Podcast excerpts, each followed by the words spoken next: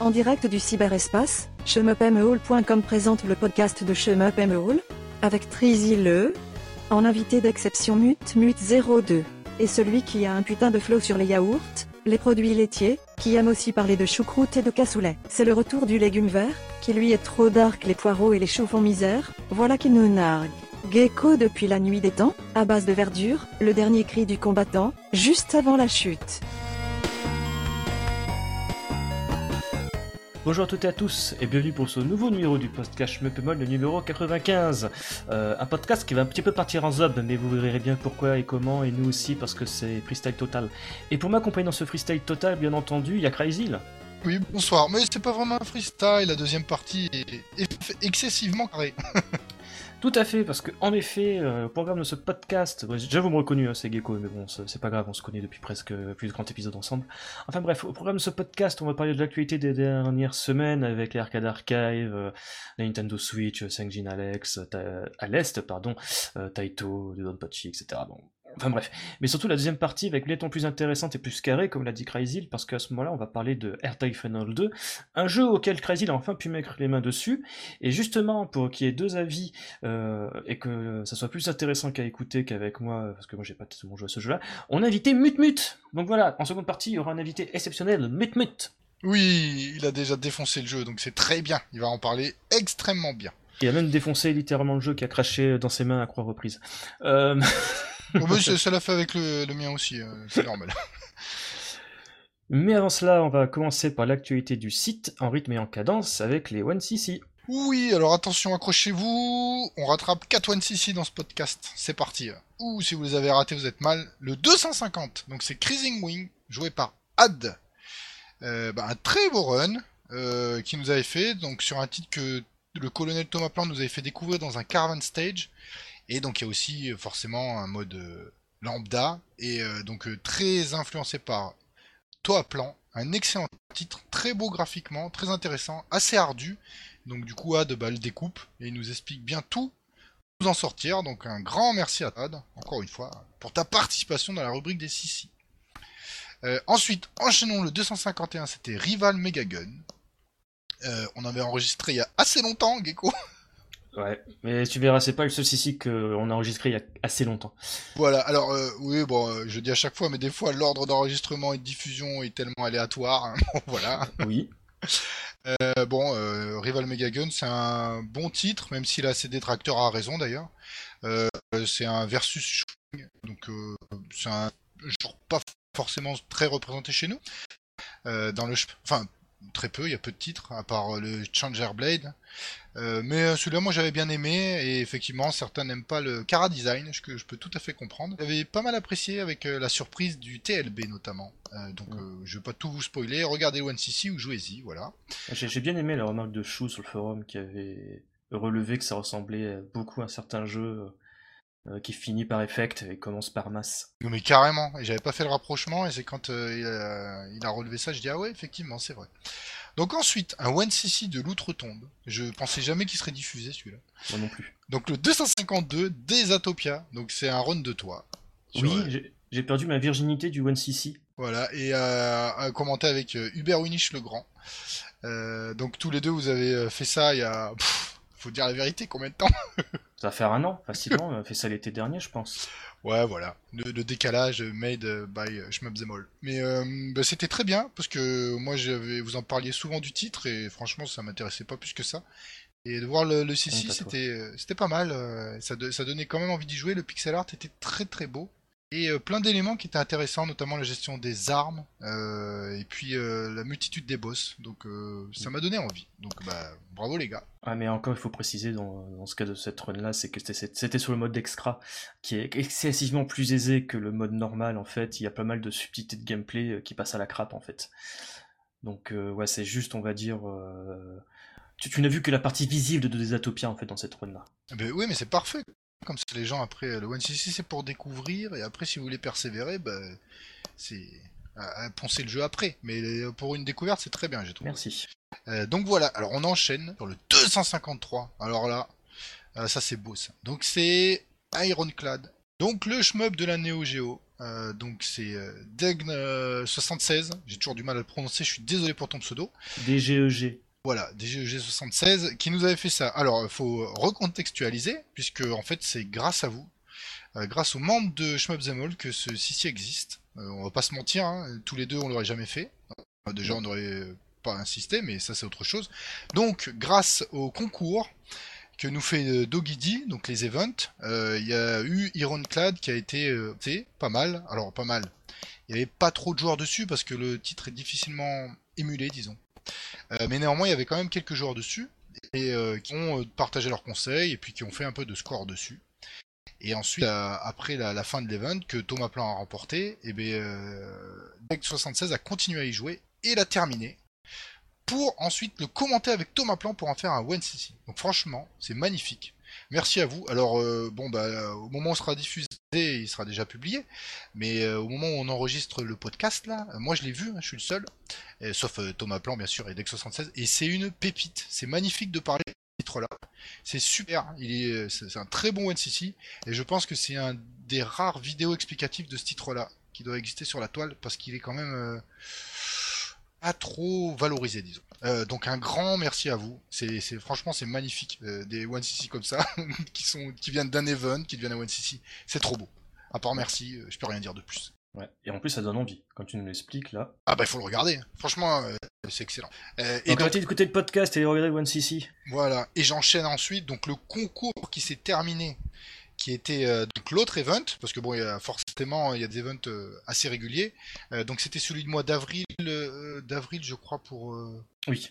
ouais, c'était celui du mois d'avril, il me semble, pour pour Ironclad. Donc là, il y en a eu un en juin. Donc c'était pareil sur un titre découverte, Nostradamus. donc si vous tapez Nostradamus sans mettre shmup derrière, hein, vous n'allez pas tomber sur la même chose évidemment. Bien entendu. Hein. Mais donc bah, encore une fois, mené par une main de maître par Dogidé. donc il y a eu beaucoup de participants sur celui-là et beaucoup de joueurs qui ont aidé parce que c'est vrai qu'il faut le découvrir un petit peu ce titre-là qui est sous-estimé. donc c'est Benny Caru qui l'a remporté, qui a un énorme score comme d'habitude. Et euh, donc on va remercier tous ceux qui ont participé, euh, tous ceux qui ont donné des conseils, notamment Prinkly Angler et Ibarra Ro, euh, qui ont donné beaucoup d'indications, parce que je crois qu'il y avait eu un concours sur un autre site, peut-être un site anglais, sur Nostradamus. Donc du coup vous avez déjà des bases. ce qui a permis en fait bah, de, bien poncer le titre. Donc bah, merci à tous, bravo à Benny Caru qui a remporté le lot. Et puis c'est un régal de suivre ces events sur Dogidi d'avoir euh, posé cette idée, de l'avoir mis en place, de faire tout. Merci, mm. voilà. Et puis, big euh, up. Big up et il faut continuer. Euh, n'hésitez pas, c'est génial. Il faut venir participer, même si vous faites comme moi et Gecko. Des fois, vous avez pas forcément le temps, donc vous postez un score merdique, mais au moins vous testez le jeu et c'est déjà l'essentiel. Et pour ceux, ceux qui veulent vraiment scorer, bah après vous poncez le jeu dans les 20. C'est super. voilà, je ne vais pas rajouter de plus. merci et bravo. Magnifique. Et sur ces belles paroles, on va enchaîner avec l'actualité après le jingle.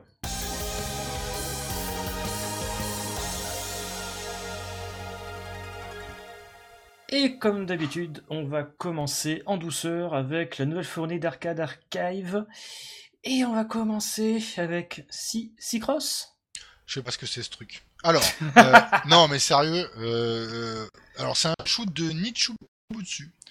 Donc c'est sorti euh, le 17 juin. C'est vendu PS4 et Switch, bien sûr, en démat, vendu à 6,99. Écoutez, je ne connaissais pas du tout. Euh, j'ai dû checker. Et après, euh, je sais qu'il a un autre nom sur la version Famicom. ou non, ou plutôt l'inverse, c'est la version Famicom qui s'appelle Secro, je crois, il a un autre nom en version arcade. Bon, c'est pas plutôt dire de localisation, parce que justement la Cross, en tout cas, c'est le titre sur le site Arcade Arcade, et Arcade Arcade, c'est des jeux arcade. Bon, bah, alors, l'inverse, il, a un autre nom dans la Famicom, tu vois, sur la Famicom. Euh, c'est un shmup euh, course un petit peu, en horizontal, avec un côté Defender. Écoutez, euh, pas plus que ça, connais pas. Donc voilà. Mais peut-être qu'il est bien, hein, voilà. Ensuite, enchaînons sur beaucoup plus intéressant, le Raiden, le premier du nom, de Seibu Kayatsu. Eh ben, il est disponible. Donc le 1er juillet, ça c'est cool, il est vendu pas cher, donc à 6,99 sur PS4 et Switch. Et ah, puis c'est Raiden quoi, c'est rien que la musique du premier stage, euh, le bruit des bombes, le bruit, le bruit des tirs, c'est cultissime quoi. Les tanks sniper. Mais si j'ai pas de conneries, c'est pas la première fois qu'on a un portage arcade perfect sur console euh, Alors il y avait une compilation projet Raiden Archive sur PS1. Ouais. C'est pas arcade perfect mais qui était quand même pas mal du tout. hein. Ouais, et je me souviens que c'était sur mobile et PC, la Raiden Legacy par Dotemu, mais... Ah, ça c'était pas- pas terrible ça, mais euh, la compile euh, sur PS1 elle était pas mal. Parce que moi je l'avais. Alors euh, évidemment j'ai pas joué au Raiden, si peut-être quand j'étais petit sur des bornes d'arcade dans les foires, c'est possible qu'il y avait un Raiden. Mais bon, je me souviens pas des, des comparaisons. Bah écoute, c'est une bonne nouvelle hein, à ce prix-là, pour ceux qui aiment du old school. Alors, il est raide, hein. le Raiden premier il est vraiment raide. Je trouve, j'ai une préférence pour le deuxième qui est aussi raide mais un petit peu plus de subtilité. Le premier il est ouf, il est sec. Euh, mais pour ceux qui aiment, euh, bah, c'est excellent que ça soit sorti. L'arcade Archive, c'est monstrueux tout ce qui sort. hein. Bah, bah ouais, en plus que leur catalogue de plus en plus fourni, hein, c'est plus entre guillemets les, les vieilles croûtes. euh. Ah bah il y a des croûtes, hein, parce que là le Seiko c'est une croûtasse, hein, je vous le dis tout de suite. Bah, en même temps, les jeux Nichibitsu... euh, Non, c'est pas façon, vrai. tant qu'ils sortiront pas le Mahjong euh, érotique avec une contrefaçon de Batman, euh, c'est non, pas d'intérêt de sortir les jeux de Nishibitsu. Mais si, il y, en a qui ont plein d'intérêt, Nichibutsu. euh, C'est qu'on. Non, non, non, il y en a. C'est juste qu'ils ont fait beaucoup de shmup et la qualité variable, c'est pour ça. Mais bah, d'ailleurs, pour revenir sur Raiden et finir là-dessus, d'ailleurs, il y a un super player japonais qui a partagé une info que je n'étais pas au courant. Hmm, Euh, donc c'est. DZW qui indiquait qu'en fait, euh, euh, le rank initial dans le jeu est en fait déterminé euh, par la crack mode qui est jouée en fait au moment où tu mets ta pièce. Donc si par exemple tu mets ta pièce quand la crack mode affiche le septième stage, bah tu auras le rank par défaut. Donc voilà, c'est le petit Krivia à l'amour moelleux de, Ah non, c'est pas du tout la mort moelleux, hein. Mais le gars, il a découvert ça, tu te rends compte? Le jeu, il est des années 90, il a découvert ça maintenant. Tu sais, ça m'appelle énormément euh, Scrania où euh, les vagues d'ennemis, euh, les ennemis popcorn que balance le boss dans le deuxième stage dépendent du score que tu as fait dans le premier stage. Genre la- la- le dernier digit a une influence sur le nombre de- d'ennemis popcorn que tu dois affronter. Enfin bref. J'adore les chemins pour ce genre de, petits, petits, secrets à la con. Euh, sur ce, on va enchaîner avec encore euh, un vieux jeu qui sort sur des consoles récentes, en l'occurrence sur Nintendo Switch. Euh, c'est les Gmod Archive qui a sorti, ils ont sorti un nouveau shmup en fait. C'est le Danmaku Kaiten Shiken Daiojohen. Donc, qu'est-ce que c'est que ça? Bah, C'est tout simplement un jeu qui en 2006, donc, lors de sa sortie initiale sur les téléphones japonais, euh, sur la mode en fait bah, du Dr Kawashima au final. Euh, sauf que si Dr Kawashima euh, évaluait ton cerveau et lui donnait un âge selon le fait que tu sois bon ou non en calcul mentaux, ce jeu-là donc va plutôt évaluer ton, ton talent dans les Danmaku en te mettant face à face à des récréations de boss de, Donpachi Daiojo qui deviennent de plus en plus durs au fur et à mesure de chaque partie. Bien entendu, c'est un concept qui rappelle non sans mal à certains euh, Shooting Love euh, de Triangle Service, qui pour le coup d'ailleurs un peu plus... euh, un peu plus, comment dire, étoffé, parce qu'il va tant juger ta capacité d'esquive que de tir et compagnie dans différents petits mini-jeux. Mais voilà.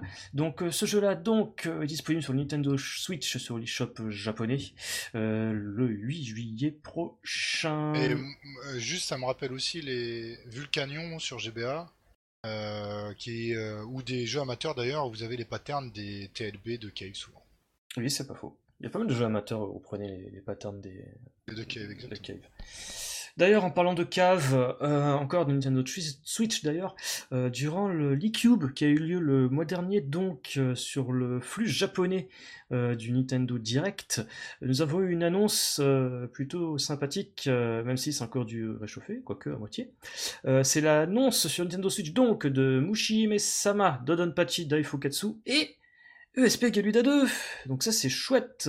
C'est développé par LimeWire, qui est de toute vra- vraisemblance un jeune studio composé par des anciens de chez Cave qui travaillaient en grande partie sur la division des euh, jeux sociaux sur euh, mobile en fait, donc tous les jeux à la con euh, de Hello Kitty, le survivant que vous pouviez voir à l'époque sur le site de Cave, qui était réservé au téléphone japonais, genre les vieux Quickie Mode et compagnie, eux qui avaient fait vraisemblablement. Donc voilà. Euh, donc Mushihime Sama est pour l'instant disponible. Euh, c'est le seul disponible en fait pour le moment. Euh, donc ça, ça s'appuie sur donc le, bah, en fait sur la base hein, qu'on a depuis Mushihime Sama HD sur Chrono 60 et qui est sorti un peu plus tard sur Steam. La seule différence c'est que là avec la version Switch, le DLC du mode 1.51, je sais plus là le, le, mode qui était en, en, carte DLC aussi sur, sur Xbox et maintenant est plus d'office pour 16 euros et des poussières de mes souvenirs. Euh, d'après ce que j'ai suivi, j'ai pas vérifié depuis, euh, le jeu était aussi disponible sur l'eShop européen, mais a été euh, assez relativement vite délisté en fait, parce que je crois qu'ils n'ont pas eu l'évaluation du PEGI ou quelque chose comme ça, les mecs ils ont un petit peu appuyé rapidement sur le bouton publier. Mais bref, donc voilà, c'est cool, notamment pour SP Galuda 2, parce que vous pouvez qu'y jouer que sur 360 jusqu'à présent, donc c'est plutôt cool. Et euh, je rajouterais que pour le Mushi Mesama, donc euh, j'ai pas de Switch, mais c'est pas grave, j'ai vu des gars qui comparaient euh, le nombre de frames, s'il y avait de, la latence, etc. Donc les mecs qui tirent sur une ambulance parce qu'on sait que la Switch, une lag, patati patata. Et ben là justement, il n'y en aurait pas beaucoup. Bon alors après, le problème de la Switch, c'est en fonction de comment vous la branchez, de, de, ce que vous utilisez comme manette ou pas. Mais par rapport à la version Xbox 360, donc au niveau du framerate, il y en aurait une, un de différent. Ah, pas mal. Bah, 1, c'est rien du tout, quoi. C'est euh, généralement pour. Euh, alors, bon, euh, vous allez dire pour un super player, il se verra. Mais pour que quelqu'un de lambda, il faut 4-5 frames d'écart pour qu'on le sente bien. Là, il n'y en aurait que une par rapport à la version Xbox 360 qui était déjà excellente. Bon. après, encore une fois, on n'a pas, j'ai pas de Switch et puis c'est en fonction de comment vous la branchez, ça peut varier très fortement. Ouais. grosso merdo, vous jouez en mode portable avec les Joy-Con attachés, vous n'avez pas d'input lag, vous la mettez sur son dock et là c'est la foire à la saucisse. Selon comment, quelles manettes vous utilisez, comment elles sont branchées, etc. La télé aussi, il prend des fois de la télé, enfin c'est affreux. bon ça la télé ça a toujours joué plus ou moins. Euh, Quelle que soit la console. Euh, sur ce donc là, gros mea culpa de notre part, on se plaignait l'année dernière qu'en fait on n'avait pas eu d'image du location test de 5G à l'Est. Le mois dernier, pas l'année dernière. J'ai dit l'année dernière Je suis fatigué, c'est pas grave en fait, euh, nous sommes bêtes parce qu'en fait, il n'avait pas eu lieu encore à ce moment-là le mois dernier parce qu'il a eu lieu que depuis le 25 juin. Donc c'est bon, le location test de Sengzin à l'Est, euh, bah, je crois que pour le coup maintenant, il est fini à l'heure où le podcast est publié. Il a été dans le Caxal au Japon et on a vu euh, des articles sur les sites japonais et même des vidéos. Et ma foi, ça a l'air plutôt sympathique.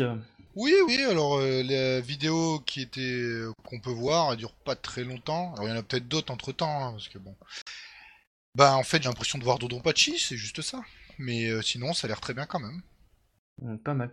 Moi j'ai surtout vu en fait euh, c'est Dengeki Online, donc le site euh, jeu de jeux japonais, qui avait surtout fait entre guillemets la reproche que le jeu était un petit peu trop aisé, on va dire, très beginner friendly, et qui se posait la question comment ils allaient faire de l'argent en fait en arcade avec un, jeu équilibré de cette façon.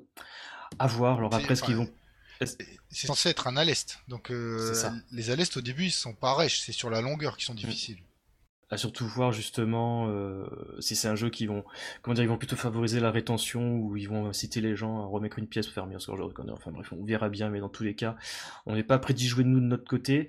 Euh, pour rappel, le 5 Gin à l'Est donc est prévu sur le système d'arcade Sega All Rap Croix Ultra Ulga Amalga HD édition bidule chouette. Enfin bref le système d'arcade euh, de Sega avec euh, des jeux en dématérialisé quoi, pour les exploitants. Et chose intéressante, c'est que le jeu sortira durant l'été. Au Japon, exclusivement. Donc là, on aura plus d'infos euh, après l'été, justement. Exact. Et sur ce, Krasil, on va enchaîner avec Taito. Oui, donc Taito avec son aigrette 2 mini euh, donc euh, console mini, enfin bande d'arcade mini, il y en a partout maintenant. Euh, c'est la mode d'avoir des mini partout. Il n'y a que Sega qui a fait ça avant avec l'Ascro Mini. Oui, sur les bandes d'arcade, mais les consoles mini, il y en a. Ah oui. Bon. Mais ça peut être intéressant pour un certain public, disons. Donc bon. Oui, donc oui, pas les esthètes de l'arcade, parce que hormis cracher dessus, ils vont faire que ça. Bah c'est pas ça, c'est que si t'aimes bien l'arcade, effectivement, l'écran est tout petit quoi. bah oui. Mais après, euh, c'est un objet de collection et pour ceux que ça intéresse, pourquoi pas euh, mm. faut, pas cracher dessus euh, uniquement pour cracher dessus. Ce qu'on a tout, souvent l'habitude de faire avec Taito, donc pour une fois, on va se retenir sur ce podcast. oh, me, tente, me, tente pas, toi, me tente pas. justement. Donc, il y a la liste complète des jeux. Donc, ça reprend un peu ou prou les Taito Legends et Taito Memories qui étaient sur PS2. Ah, PS2, Xbox, PC, PSP, la balle. Ouais, donc la qualité. Donc on a du Metal Black. Attends, j'ai une anecdote à te dire. Tu savais que pour jouer à Reforce, il fallait que tu aies le Taito Memories euh, sur PS2 et que pour jou- non, pour Reforce, il fallait le Taito Memories sur Xbox et pour jouer à Restorm, il fallait le Taito Memories sur PS2. Vous savez il y en pas, hein. Oui, oui, oui. si, si, euh, t'avais joué en même temps, t'étais obligé d'acheter deux compiles. Ouais. Je me souviens de ça. C'est cool. bon, ça coûtait un peu trop cher, j'en avais acheté qu'une des deux. Enfin bref. Euh, donc dans les jeux, il y a le Metal Black, Darius Gaiden en horizontaux. Mhm. Euh, ensuite en vertical, on a du Space Invader, du Kiki Kakai, euh, donc un Scramble, formation, celui de 86, Cobra, le euh, Sujin premier de 88, le Gun Frontier, Oh oui. Ouais, Reforce aussi. Hmm, bueno. Et euh, donc ensuite, on a d'autres jeux qui seront disponibles sur une carte SD pour accompagner le trackball, l'accessoire. Ah, ça c'est cool. Mais ça, t'as pas parlé des, des gros poissons comme Sylvalion, Kaiser Knuckles, Elevator Action Return, qui est le meilleur jeu du monde parce que c'est la romantisation des, par les japonais des films d'action des années 80. Comme Smash. Mais je m'en fous, c'est de la balle. Euh, non, c'est intéressant, la line-up est super pour ceux qui veulent y jouer. Alors je pense que c'est encore une fois, comme tous les mini, ça sera. Bah, tu peux le brancher sur ta télé, quoi. Mais Hein bien sûr, c'est prévu. ça. Euh, après, je sais pas si c'est du lag ou pas. euh, ça rend, euh, ça rend toujours l'objet un peu plus intéressant quand on peut le brancher quand même. Parce que l'écran, même s'il est avomi, ah, oula, amovible, c'est vraiment petit. Oh le lapsus, t'as dit l'écran à vomir. Ouais, bah, euh, C'est-à-dire, euh, faut acheter des loupes quoi. Bah c'est un écran de 5 pouces en fait, mais en effet il est amovible dans le sens où comme les Grettes euh, format XXL quoi, le format original, dont l'écran était super facile à pivoter, bah là c'est pareil en fait, tu peux le tirer, le pivoter, le mettre à la verticale. Euh. C'est ça. Parce que je me vois vachement jouer sur un Darius Gaiden avec un écran tout petit quoi. Tu il faut surtout pas être précis. Il y a pas surtout beaucoup de choses à l'écran. Mais bon, euh, c'est un bel objet. euh, les boutons, ils ont l'air sympas. Par contre, au niveau du stick, ça a l'air de, bonne qualité. Bah écoutez, euh, voilà, hein, c'est euh, on continue dans le dans le mini, bel objet de collection pour ceux que ça intéresse. Euh, voilà, je ne j'ajouterai rien aujourd'hui. J'espère que ça fera comme leur euh, Denshadego plug and play qui avait bien baissé de prix à un moment donné. Parce que j'ai eu des retours où finalement c'était pas si mal que ça. hein. La manette en elle-même euh, avait le même feeling que celle qu'il y avait sur PS2 de Denshadego. euh. En plus, je crois que c'était une version équivalente aux versions PS2 en fait de Denshadego.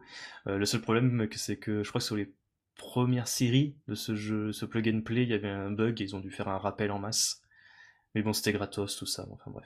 Bon, après, ça sera aussi craqué euh, assez facilement plus tard, donc on pourra mettre euh, beaucoup plus de jeux, bien sûr. Avec un port SD, euh, tous les coups ça tourne avec un, un vieux processeur ARM euh, claqué au sol. euh. Ouais, donc c'est enfin cool aussi pour euh, ceux qui aiment l'émulation euh, et qui peuvent avoir un bel objet, toujours encore une fois. Bon, c'est tout. Allez hop, on, on- on- on passe à autre chose. Oui, on va passer d'ailleurs à Taito qui a annoncé une team de e-sport. Voilà, on va passer à autre chose. si, on va passer à autre chose, et ça par contre, ça me casse les couilles, c'est Yasuhisa Watanabe qui a fait un infarctus en fait. Euh, là, aux dernières nouvelles, il serait en train de faire une, ré- une rééducation, et franchement, ça me pète les couilles euh, euh, si l'un des meilleurs compositeurs de jeux vidéo au monde euh, clams pour une- un truc aussi stupide en fait. Oui, non, mais eh, les infractus, euh, il y en a plein de gens, ils en font, et il y a plein de Oui, gens. je ils- sais. Voilà. Bon. Bon, après, tu me diras, c'est plus, c'est plus, un- voilà quoi, il commence à se faire vieux tout ça, mais bon, ça me casse bien les couilles. Euh, enfin bref, euh, on va enchaîner avec quelque chose qui casse un peu moins les roubignoles. Quoique c'est assez rigolo aussi. Euh, c'est Dodonpachi Blissful Death euh, AD sur euh, iOS. Déjà, rien que le titre, il faudrait presque une explication, quoi. Oh. C'est ça, mais AD, mais c'est AD. Haha, tu m'as cru, patate cru. T'allais vraiment croire que tu pouvais pouvoir jouer à Dodonpachi Daiojo gratuitement sur iOS sans avoir une contrepartie, mais non. Ouais, donc je vais la faire simple. C'est en fait une version free-to-play avec des pubs hein, du Dodonpachi Daiojo qui est déjà disponible sur iOS depuis la depuis des, des années quoi. Je veux dire, la nuit des temps. c'est ça, la nuit des temps, mais pas totalement, parce qu'il y a eu une mise à jour récemment pour iOS 14 et compagnie, enfin bref. Donc déjà disponible à 4,50€ hein, depuis des lustres. Donc cette fois-ci, sauf que là, c'est une version gratos avec des publicités qui sont sous la forme de bannières en bas de l'écran dans les menus de dans les menus de jeu ainsi que sur les écrans de pause. Euh, même si finalement après en partie euh, c'est exactement le même jeu que l'original, hein. il n'y a pas de souci, il n'y a pas de pub intempestif. euh, quand on joue ou quoi que ce soit, euh, ça se joue magnifiquement bien sur un iPhone SE. J'espère bien. donc franchement c'est cool, même si après, bon, vu que c'est un jeu avec des publicités, ça donne certaines situations assez, comment dire, ubuesques. Hein, euh, euh, je pense notamment au fait que quand on meurt, en fait, on est obligé de se taper une pub pour euh, rejouer, en fait, quand on fait sa partie. Et donc ça donnait une situation totalement stupide au, face au boss de fin, hein, donc avec la musique, tu sais, bien martiale et compagnie. J'ai une publicité pour un, jeu qui s'appelle Piggy Bank. Donc voilà, c'était assez bizarre avec des cochons tirelires. c'est totalement totalement, comment dire, une petite cassure, c'était bien. Et Oxytuation absurde, en fait, c'était à la fin, donc j'avais joué avec Exy, donc tu sais, le personnage euh, full power avec une seule bombe, etc. Hein donc tu sais, la fin tragique où elle bute son pilote après avoir euh, craqué euh, l'IA, enfin bref, enfin bref, on s'en fout du lord de Don Pachi. Et donc avec la même musique, un peu triste, tout ça, en fait, j'ai une pub pour un match croix qui est apparu avec la musique de Tetris. En, en surimpression, donc c'était un peu bizarre. Enfin bref, mis à part ça, où c'est rigolo, c'est exactement pareil, sauf que c'est gratos. Donc euh, si vous voulez au moins jouer à DDP, euh, quand vous attendez euh, le bus, vous êtes dans la salle d'attente chez le Toubib, ou quand vous êtes sur le Cron, faites-vous plaisir, on peut que vous le conseiller. Les, pubs, c'est quand même moyen. Hein. Ah oui, non, mais les pubs, elles sont totalement empêtées, mais après, c'est comme tous les jeux mobiles, hein, que ce soit les Candy Crush et compagnie, les matchs croix, quand tu vas voir des pièces ou n'importe quel truc, on te demande de regarder une pub, hein, c'est exactement le même. C'est l'écosystème des jeux mobiles. Euh, sur ce, on va enchaîner avec la suite, avec Protogorgi. Oui, très bien, je te laisse la parole sur ça. On passe. non, il y a la démo qui dispose sur Switch et Steam. Voilà. Voilà, on n'y a pas joué, on s'en fiche, c'est juste une note de fiche pas, mais on le mentionne, mais après là, on pourra rien dire d'intéressant, donc euh, autant passer. Par contre, on peut parler un peu plus euh, d'un jeu qui nous intéresse un petit peu plus. Très belle phrase d'ailleurs que je viens de dire. Euh, c'est Air Routage Reloaded qui a été annoncé sur Switch via post Reddit. Un remaster. Mais c'est Crozarby en fait, c'est un mec random sur le subreddit Shmups. Il a annoncé qu'en fait qu'il était en train de travailler sur euh, un remaster de Air Routage qui est à la base un vieux doujin PC pour Nintendo Switch en fait. Euh, un excellent doujin PC. Hein. Ouais, ouais, c'est ça. Donc, euh, donc apparemment, c'est un, un doujin open source que j'étais pas spécialement au courant parce que c'est assez rare finalement les, les doujins open source. Euh, Il avait été porté sur Dreamcast. Tu Oui, c'est pas faux ça. Donc pour le coup, en fait, dans cette version-là, euh, donc on passera des, des résolutions, des graphismes ARS, donc avec du 720p sur le mode portable. De toute façon, c'est le seul truc que peut sortir l'écran de la Switch du 720p et du Full HD donc quand c'est toqué avec 60 fps etc. Le jeu se dit apparemment que le jeu fonctionnera mieux que sur PC grâce à des optimisations sur le, moteur de rendering et compagnie. Enfin bref, qui essaie de répliquer au mieux tout ce qui était ralentissement, euh, la vitesse des tirs et compagnie, tout en gardant les 60 fps et qu'on croit et compagnie qui sont fluides, etc. Euh, et compagnie, il va apporter aussi quelques petits euh, changements au niveau du UI. Euh, il a lancé quelques screenshots et il dit que la sortie du jeu sera pour l'automne à peu près. Euh, on ne sait pas encore à quel prix. Est-ce que ça sera, je sais pas moi, un dollar symbolique ou quelque chose comme ça. C'est hyper étonnant en fait parce que c'est un jeu sur Nintendo Switch qui est annoncé sur un subreddit par un gars en fait qu'on ne connaît pas. Et c'est assez zarbi pour le coup. Mais enfin bref, on verra bien durant le courant de l'été de quoi cela on tourne. Sur ce, on va enchaîner avec une arlésienne, donc c'est Grace Counter, GM. Super. Euh, donc il serait, il serait porté sur PS4, PS5, Xbox One, Xbox Series et Switch. Alors là, pour le coup, c'est. Parce qu'à la base, je m'en souviens que c'était. Attends, je dis pas d'annerie. Euh, Grace Counter GM, c'est un portage de Grace Counter sur le moteur Game Maker, si je dis pas de bêtises. Et à la base, euh, ça a été annoncé parce que le moteur Game Maker était devenu compatible avec la Nintendo Switch. Donc là, les mecs, en fait, ils ont annoncé que leur portage Switch sera aussi sur PS4, PS5 et toutes les consoles Xbox. C'est cool Ah oui, c'est cool, très bien. Mais d'habitude, c'est pas la... ouais, pas l'inverse. Les jeux ils sont portés de... des versions PS4 vers Switch souvent. Bah, c'est. Reverse. Bon, bah il y aura du lag alors. Non, je déconne. Euh, non, au contraire, il y aura du lag que sur Switch. oui, c'est vrai. ce qui pourrait sur PS5, c'est pas mieux, mais bon, c'est notre histoire. Oui, euh, bah non, mais c'est bien. Hein. Moi, si je pouvais tâter du, du Grace Counter, euh, je serais très content. Donc, bonne nouvelle. Mais c'est une rumeur qu'il faudra confirmer pour l'instant. Ouais, on verra bien. Voilà.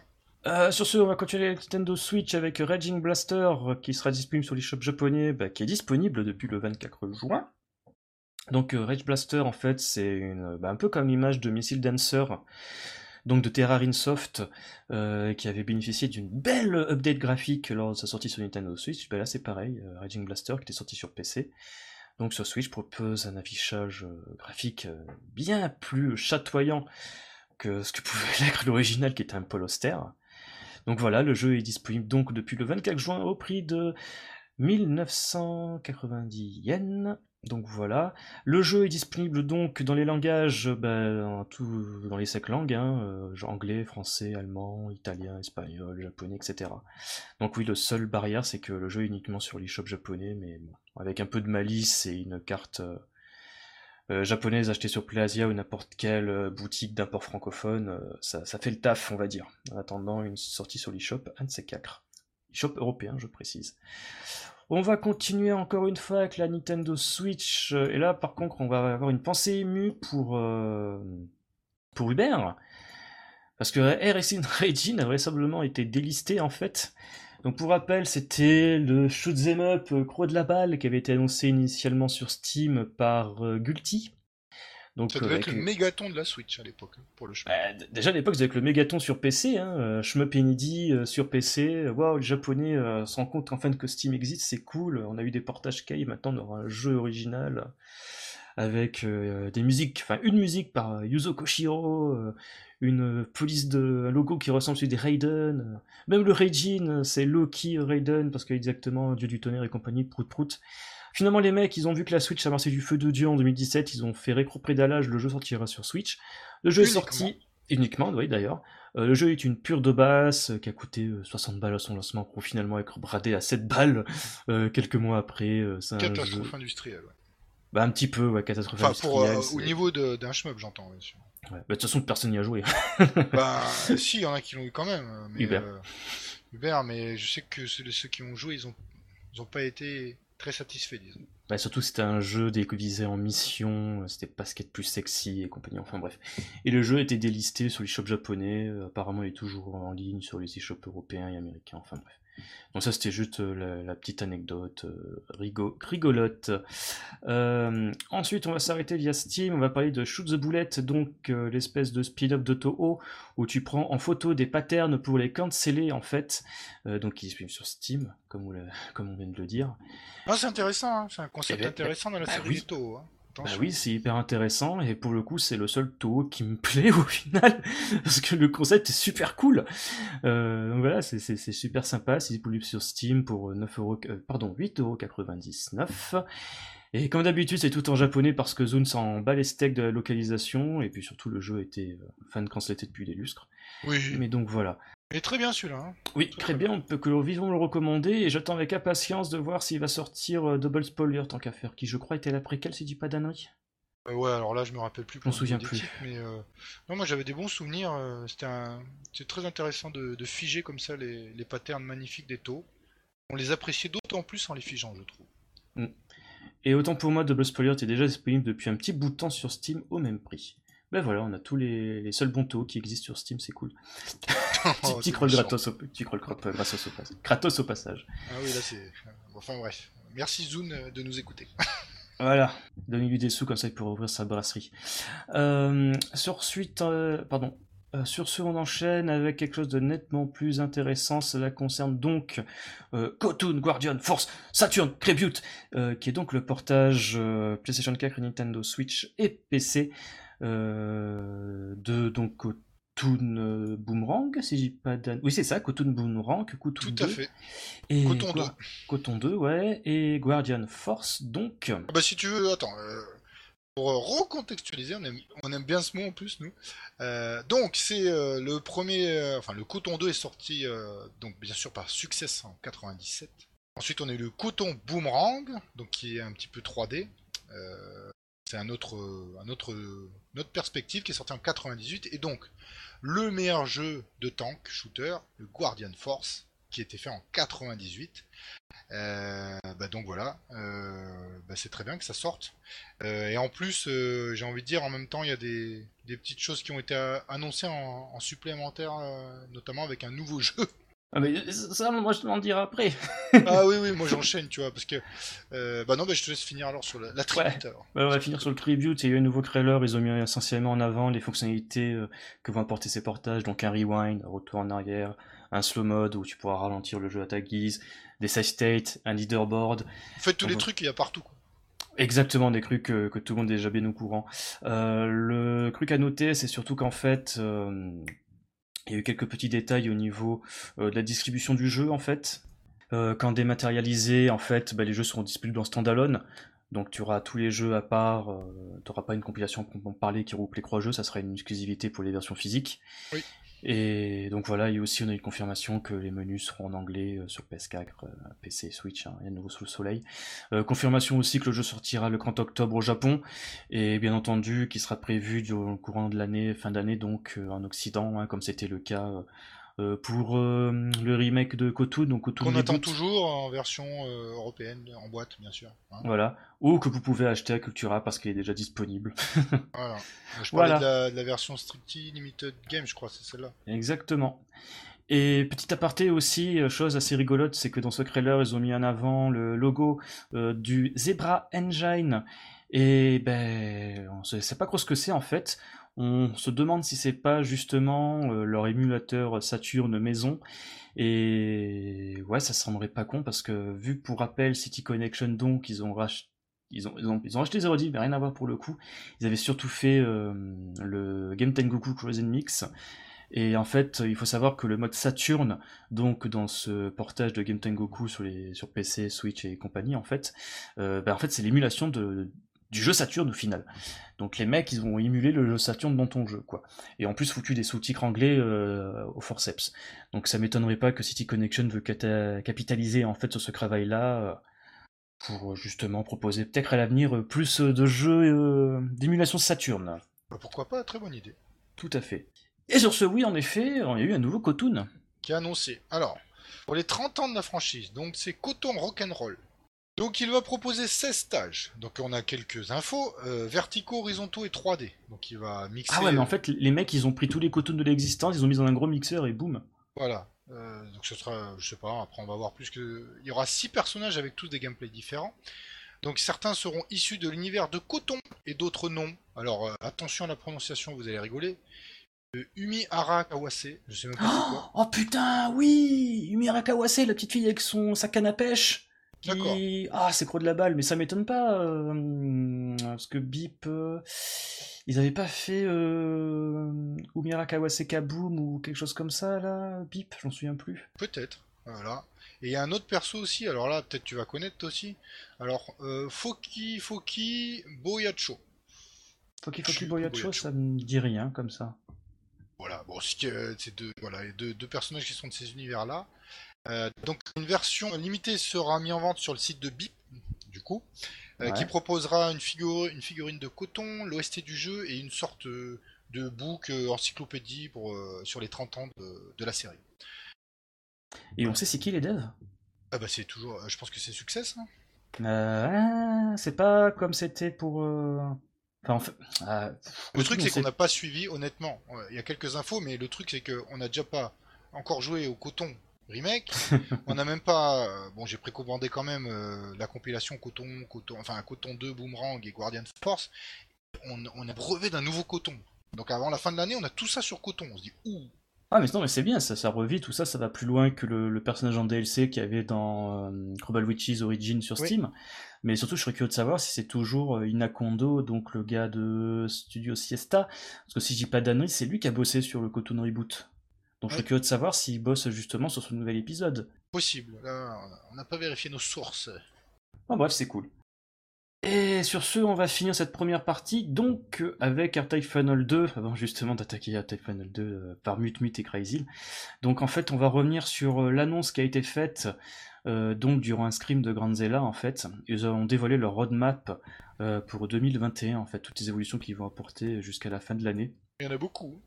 énormément en fait, et c'est ça corrobore un petit peu mes propos quand j'ai expliqué qu'en fait euh, euh, Attack Final 2 me rappelle énormément Burnout Paradise à l'époque, où euh, les mecs en fait ils ont fait une espèce de framework et ils vont l'abreuver de contenu au fur et à mesure.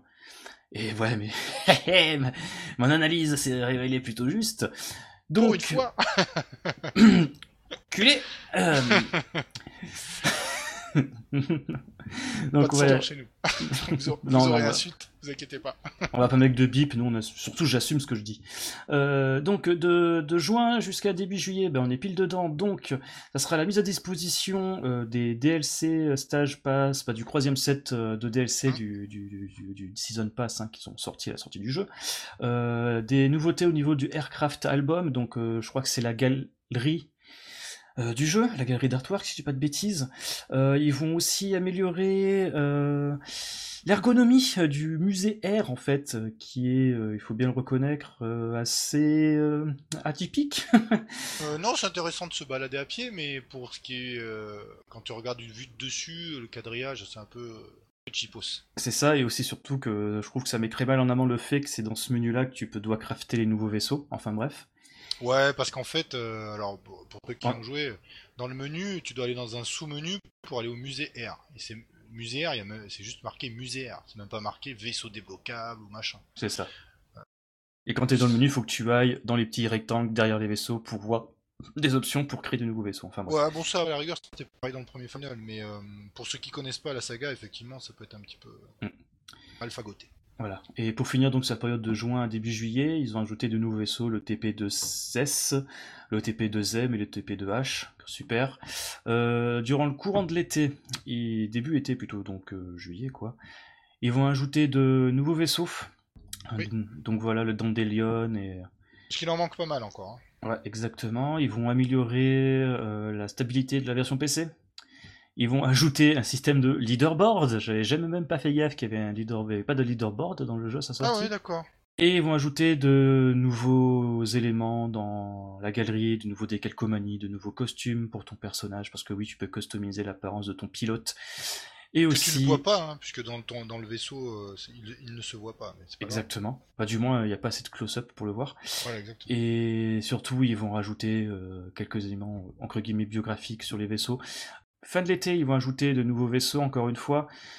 Donc euh, bah, les, les, vaisseaux Baido en fait, hein, des vaisseaux Ultimate, euh, à nouveau R9 et compagnie. Ils vont ajouter de nouveaux stages, donc ça c'est surtout plus intéressant, euh, des embranchements qui vont être ajoutés en fait au, bah, au premier stage en fait d'une run. Deuxième stage, ils ont pas dit. Enfin peu importe, mais au début des, des, enfin, des premiers stages. Exactement, first half of the mission. Donc ouais, c'est voilà quoi, les, les, les, les, trois premiers niveaux, si je dis pas de bêtises. Parce que l'embranchement est assez tard, effectivement, pour l'instant. C'est ça. Euh, de toute façon, on en parlera dans la seconde partie. Oui. Encore une fois, fin d'été, ils vont rajouter des décalcomanies, des costumes, etc., etc. Et là, par contre... On s'en fout Exactement, gros Osef, on s'en branle. Et là, durant l'automne, fin d'année, ils vont donc annoncer euh, et dévoiler un nouveau pass, Season Pass pour des DLC. Hmm. Donc voilà, ça sera encore des stages. Et surtout, bah, à terme, euh, une update euh, qu'ils ont intitulée euh, provisoirement hein, euh, Final Croix. c'est un jeu, c'est un nom provisoire, hein. ça sera sans doute pas le nom final, ça sera totalement cucu, mais bon, c'est, c'est d'ailleurs, le, je crois qu'à un moment donné, ils voulu faire une référence dans les mises à jour en l'appelant Biter Chocolate, qui est une référence au nom de AirType Final Tactics 2, enfin bref. Enfin bref, voilà, donc ça serait une mise à jour euh, gratuite pour ceux qui possèdent AirType Final 2, donc ça, ça c'est plutôt cool. Donc on a une roadmap, on, a déjà, on va en parler en long et large en cravé avec Mutmut. Euh, C'est assez inédit dans les shmups de voir ce genre de choses. Euh, c'est plus courant dans d'autres styles de jeux, FPS et compagnie. Mais ça reste néanmoins très intéressant de voir que Grandzilla bah, tient parole et continue à breuver leur jeu de, de contenu. Euh, ce, qui est, ce qui est plutôt plaisant et tu vois que les mecs ils ont vraiment envie d'aller au bout d'une vision euh, qu'ils n'avaient peut-être pas pu faire à l'époque de R-Type Final euh, en 2004-2003 sur, sur PS2 pour diverses raisons diverses et variées. Bah, rien à ajouter, de toute façon on va enchaîner direct après sur le R-Type Final 2. Donc, Mais avant de parler de R-Type Final 2, on va faire une petite pause musicale, je sais pas ce que l'on va s'écouter, donc ça va être la surprise pour toi, moi et vous. et donc voilà, à tout de suite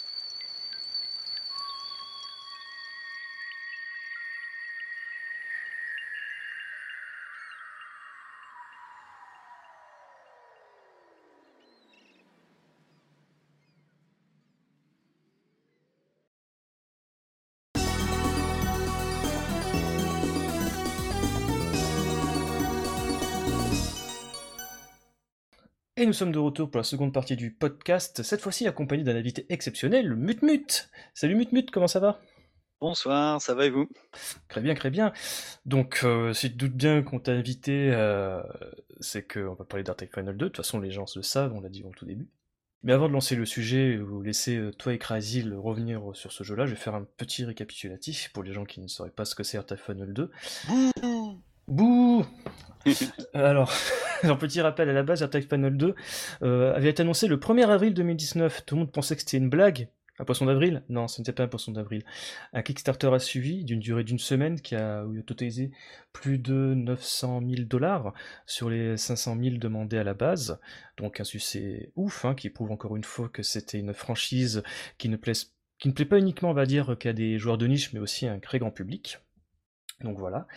Euh, chose rigolote, c'est que durant toute cette année 2019, en fait, euh, Grandzella, donc les développeurs euh, qui sont composés en grande partie d'anciens ARM, n'étaient pas vraiment satisfaits en fait de la limite de temps de Kickstarter. Donc ils avaient enchaîné les campagnes participatives euh, durant toute l'année 2019, essentiellement à ce moment-là pour récolter des fonds et ainsi euh, proposer des futurs DLC nostalgiques mettant en avant des anciens niveaux. Enfin bref. Tout ça pour dire que pendant environ euh, deux ans, en fait, le jeu a été développé donc chez Grandzella avec, en tant que concepteur, Kazuma Kojo, qui est donc le gars derrière Attack Final Data et Attack Final 1, hein, excusez du peu. Chose rigolote, c'est que déjà à l'époque, donc euh, les années 2000, ils avaient déjà une idée de faire une suite AirTag Final, donc AirTag Final 2 Grand Final No Yabo, euh, mais que ça a été vite annulé pour diverses raisons. Une chose, une, c'est que ça paraissait un peu bizarre de faire euh, une suite, un jeu qui est censé, être le, grand final d'une franchise. Euh, de deux, à l'époque, les Shmup Risotto étaient un petit peu sur le déclin, donc c'était pas très pertinent de leur point de vue. Mais en tout cas, une chose est sûre, c'est qu'avec la résurrection de ce projet-là euh, en 2019, il avait vraiment envie de faire en fait le maximum, euh, tout ce qu'il n'avait pas pu faire à l'époque pardon, d'Airtag Final et plus encore. Donc voilà, nous sommes en 2021, le jeu sorti le 30 avril dernier, et une chose est sûre, c'est que Final 2 souffle chaud et le froid. Pour certains, c'est un mauvais shmup, voire le pire archetype jamais, tandis que pour d'autres, c'est le shmup de la génération. Et pour cela, Mut Crazy, je vais poser une question simple. Pensez-vous que le pari de Kazuma Kujo a été relevé? Est-ce que Active Final 2 est une véritable pépite ou un shmup qui fait un peu l'impression d'un pétard mouillé? Qui ose commencer hmm. Je te laisse la parole. Euh, j'ai envie de dire un peu des deux en fait. Euh, pour le coup, euh, je sais que c'est un peu une réponse, mais c'est un bon shmup ça, c'est sûr, quand on y joue et qu'on prend le temps, parce qu'il prend un peu de temps, à découvrir, il y a, pas mal d'intérêt, je trouve. Par contre, c'est vrai que, est-ce que ça sera un shmup légendaire auquel les gens, joueront, dans 30 ans, avec passion? Pas sûr. OK, bah, c'est bien, premier avis. Moi, c'est l'inverse, j'adore. C'est, un énorme shmup. Je pense que dans 10 ans, tout le monde en parlera. D'accord. Voilà.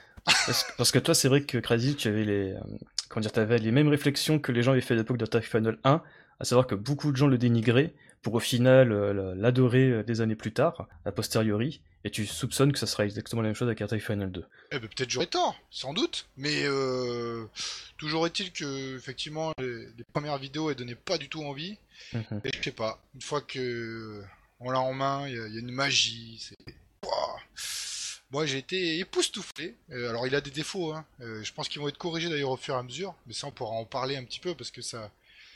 Euh, disons que cette version sera peut-être pas celle qui sera définitive. Peut-être pas la considérer comme la, dernière. Parce que maintenant, de toute façon, tous les jeux ont des mises à jour, n'importe lequel. Donc, mm. dans le shmup, on y, on y coupe plus non plus. mais déjà, bah, on va commencer par la base. la réalisation. bon, qu'est-ce que tu en penses de cette 3D bah, c'est un peu j'allais dire inégal. Il y a des niveaux qui sont très très beaux. Je trouve que c'est c'est ce qu'on attend d'un shoot 'em up moderne au final.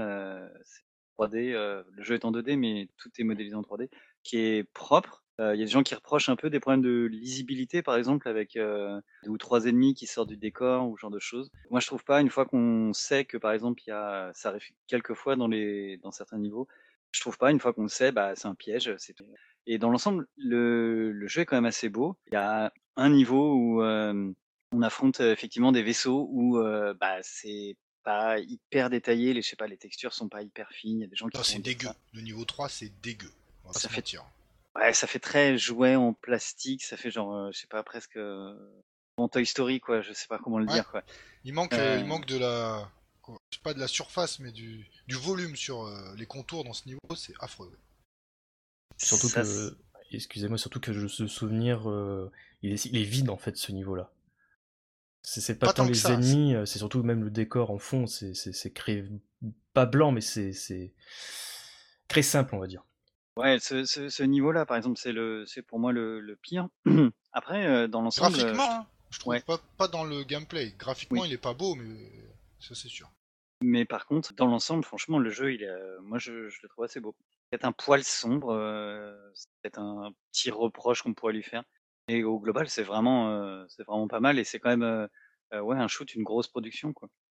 D'ailleurs, en parlant de la réalisation, moi, quelque chose que, bon, j'ai pas autant joué que vous, hein, moi, je me suis vite arrêté au stage, je et j'ai lâché l'affaire parce que, bon, j'ai pas été motivé plus que ça de poncer ce jeu-là.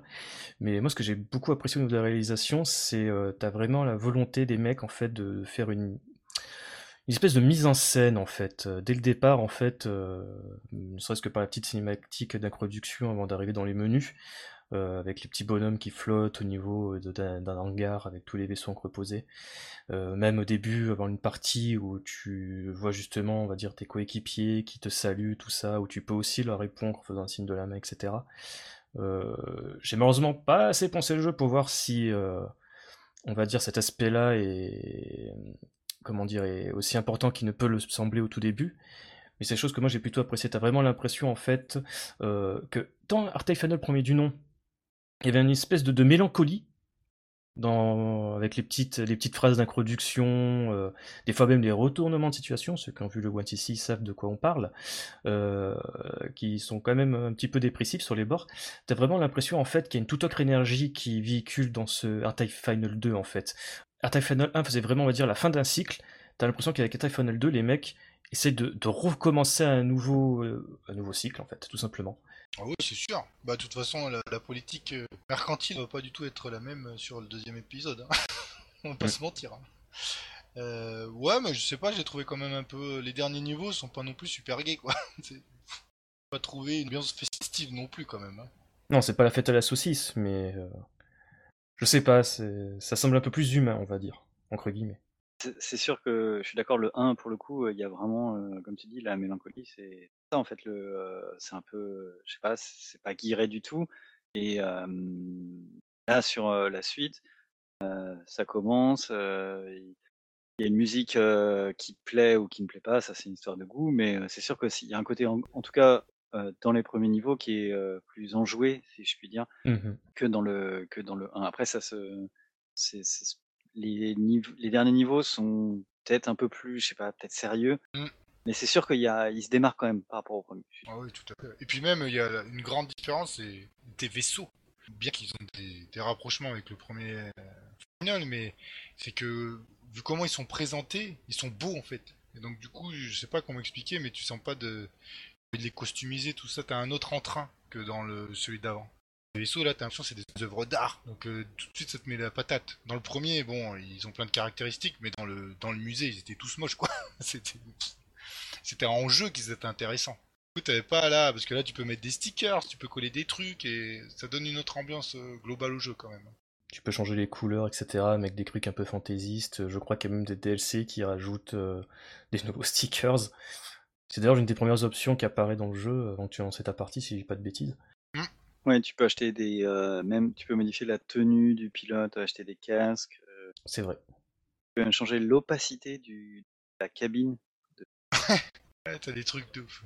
Sur ça, les vaisseaux, bah, c'est- et la transition est trop belle. Bah, alors les vaisseaux, ils sont beaux ou ils sont pas beaux? Euh, les vaisseaux ils sont mortels. Euh, ça c'est Ah un ouais. truc qu'on peut pas reprocher euh, du tout au jeu quoi. Ils sont euh, ouais, ils sont classe et puis euh, c'est quand même ça fait quand même plaisir de pour autant de trucs. Il y a un, un- d'ailleurs un détail qui est marrant, c'est dans le musée, tu peux te balader en première personne, euh, tourner autour. euh, ça, bah ouais, il y a un les sont réussis. Ouais, parce que toujours le... bon, dans le jeu, tu joues, tu débloques des crédits qui te permettent d'acheter sous des conditions ou pas des vaisseaux. Par contre, euh, vu comment il est fait pour l'instant, euh, je sais pas, c'est pas très didactique comment il, est posé le quoi, où tu peux acheter les vaisseaux. D'ailleurs, au début, euh, si tu connais pas du tout euh, le final, je sais pas, moi, un gars il joue pas au shmup, ouais, jamais il va aller dans les options option voir ce que c'est le musée pour essayer de, de changer de vaisseau et de te débloquer. Il saura même pas, il saura même pas que c'est là, parce que c'est pas bien, bien amené ça. Ça, c'est un point intéressant que tu relèves, Crazy, parce que c'est entre guillemets ce qui m'est arrivé, c'est que je savais que dans Reserve Final, il y a moyen de s'acheter des vaisseaux ou de les crafter. Je voyais très bien durant ma partie dans le deuxième, donc euh, que tu gagnais entre guillemets des ressources à la fin de chaque partie. Je savais qu'il y avait moyen de crafter ou d'acheter des vaisseaux, mais j'étais incapable de trouver l'option euh, pour justement euh, faire ces achats-là. Et c'est en effet au pif, en allant voir le, le R musée, hein, Hein? Musée, le musée R, hein, euh, qu'en effet, euh, tu, il faut que tu ailles euh, sur différents embranchements qui suivent un vaisseau pour les acheter. Et encore, il y a certains critères qui t'empêchent d'en acheter certains, essentiellement à savoir finir un niveau pour pouvoir débloquer les options de craft. Il y a- aussi un truc pareil que tu vois pas, c'est que tu peux acheter, tu l'as dit, des casques, des machins, des stickers. En fait, il y a un onglet spécial où tu achètes, où tu peux en fait ton expert, enfin une sorte d'expérience, acheter déjà des ressources pour, dé- pour euh, débloquer des vaisseaux au tout début du jeu. Et ça, tu le sais pas. Il faut que tu ailles dans le truc spécial, il faut que tu passes sur la gâchette, machin et tout. Euh, c'est pas très très bien amené ça. Parce que pour un gars euh, qui, joue avec le premier vaisseau, on va pas se mentir, le premier vaisseau il est nul à chier. Donc du coup tu vas crever très très vite. Euh, au premier stage, peut-être au deuxième, tu vois, mais tu crèves. Et tu te dis bon, mon vaisseau il est merdique, mais euh, il faut que j'en achète. Et des fois quand tu vois au début les ressources pour acheter, tu te dis wow, avec un vaisseau de merde comme ça, je vais pas aller bien loin. Mais tu peux dans les options, tu as un truc spécial où tout de suite tu peux acheter un petit peu plus de crédit pour débloquer quelques vaisseaux. Et ça tu le vois pas pareil. Découvrir après. Moi je l'ai vu que après, quand j'avais commencé à faire l'arbre, je me suis dit Attends, c'est quoi cette option spéciale euh, au niveau des casques, tout ça? Ah ouais, ok, tu peux, tu peux te faire de l'argent comme ça, en plus. Des ressources pour les vaisseaux. Je savais pas, tu vois. Sachant, euh, faut le dire quand même, pour euh, l'arbre de progression pour les vaisseaux, c'est le même dans le Final 2 et dans le Final 1. Et euh, il y en a en tout euh, normalement une centaine, même si à l'heure actuelle, si je me trompe pas, là il y en a que 55 qui sont disponibles. Oui. Donc ils sont, bah, ils sont quand même un peu à la ramasse au final parce que le jeu est sorti depuis deux mois et puis il manque la moitié des vaisseaux. Oui, mais ça, on a, je pense qu'on en viendra après, c'est quand à la politique globale du jeu. Ça, c'est c'est pour ça que je dis, euh, il va être super. Euh, je me suis peut-être emballé, mais euh, il va être super. Et dans 10 ans, pour moi, ça sera un mythe. Mais quand il sera, il, aura fait toutes ses mises à jour, en fait. Donc, du coup, ceux qui l'ont acheté Day One, bon, euh, pas obligé de s'emballer autant, quoi, tu vois. Euh, ouais, c'est plus dans ce sens-là. Tu sens, bon, c'est- on va faire un crochet, c'est pas grave, même. euh, en fait, effectivement, il te manque plein de choses qu'ils avaient vues. Donc, ils ont fait un plan avec tout ce qu'ils vont faire à chaque fois. Notamment, il te manque plein de vaisseaux. Carrément, c'est marqué que les vaisseaux sont en cours de développement chez Grandzilla. C'est marqué ça hein, quand tu veux acheter les vaisseaux qui sont disponibles. C'est là, non, mais c'est eux quand même.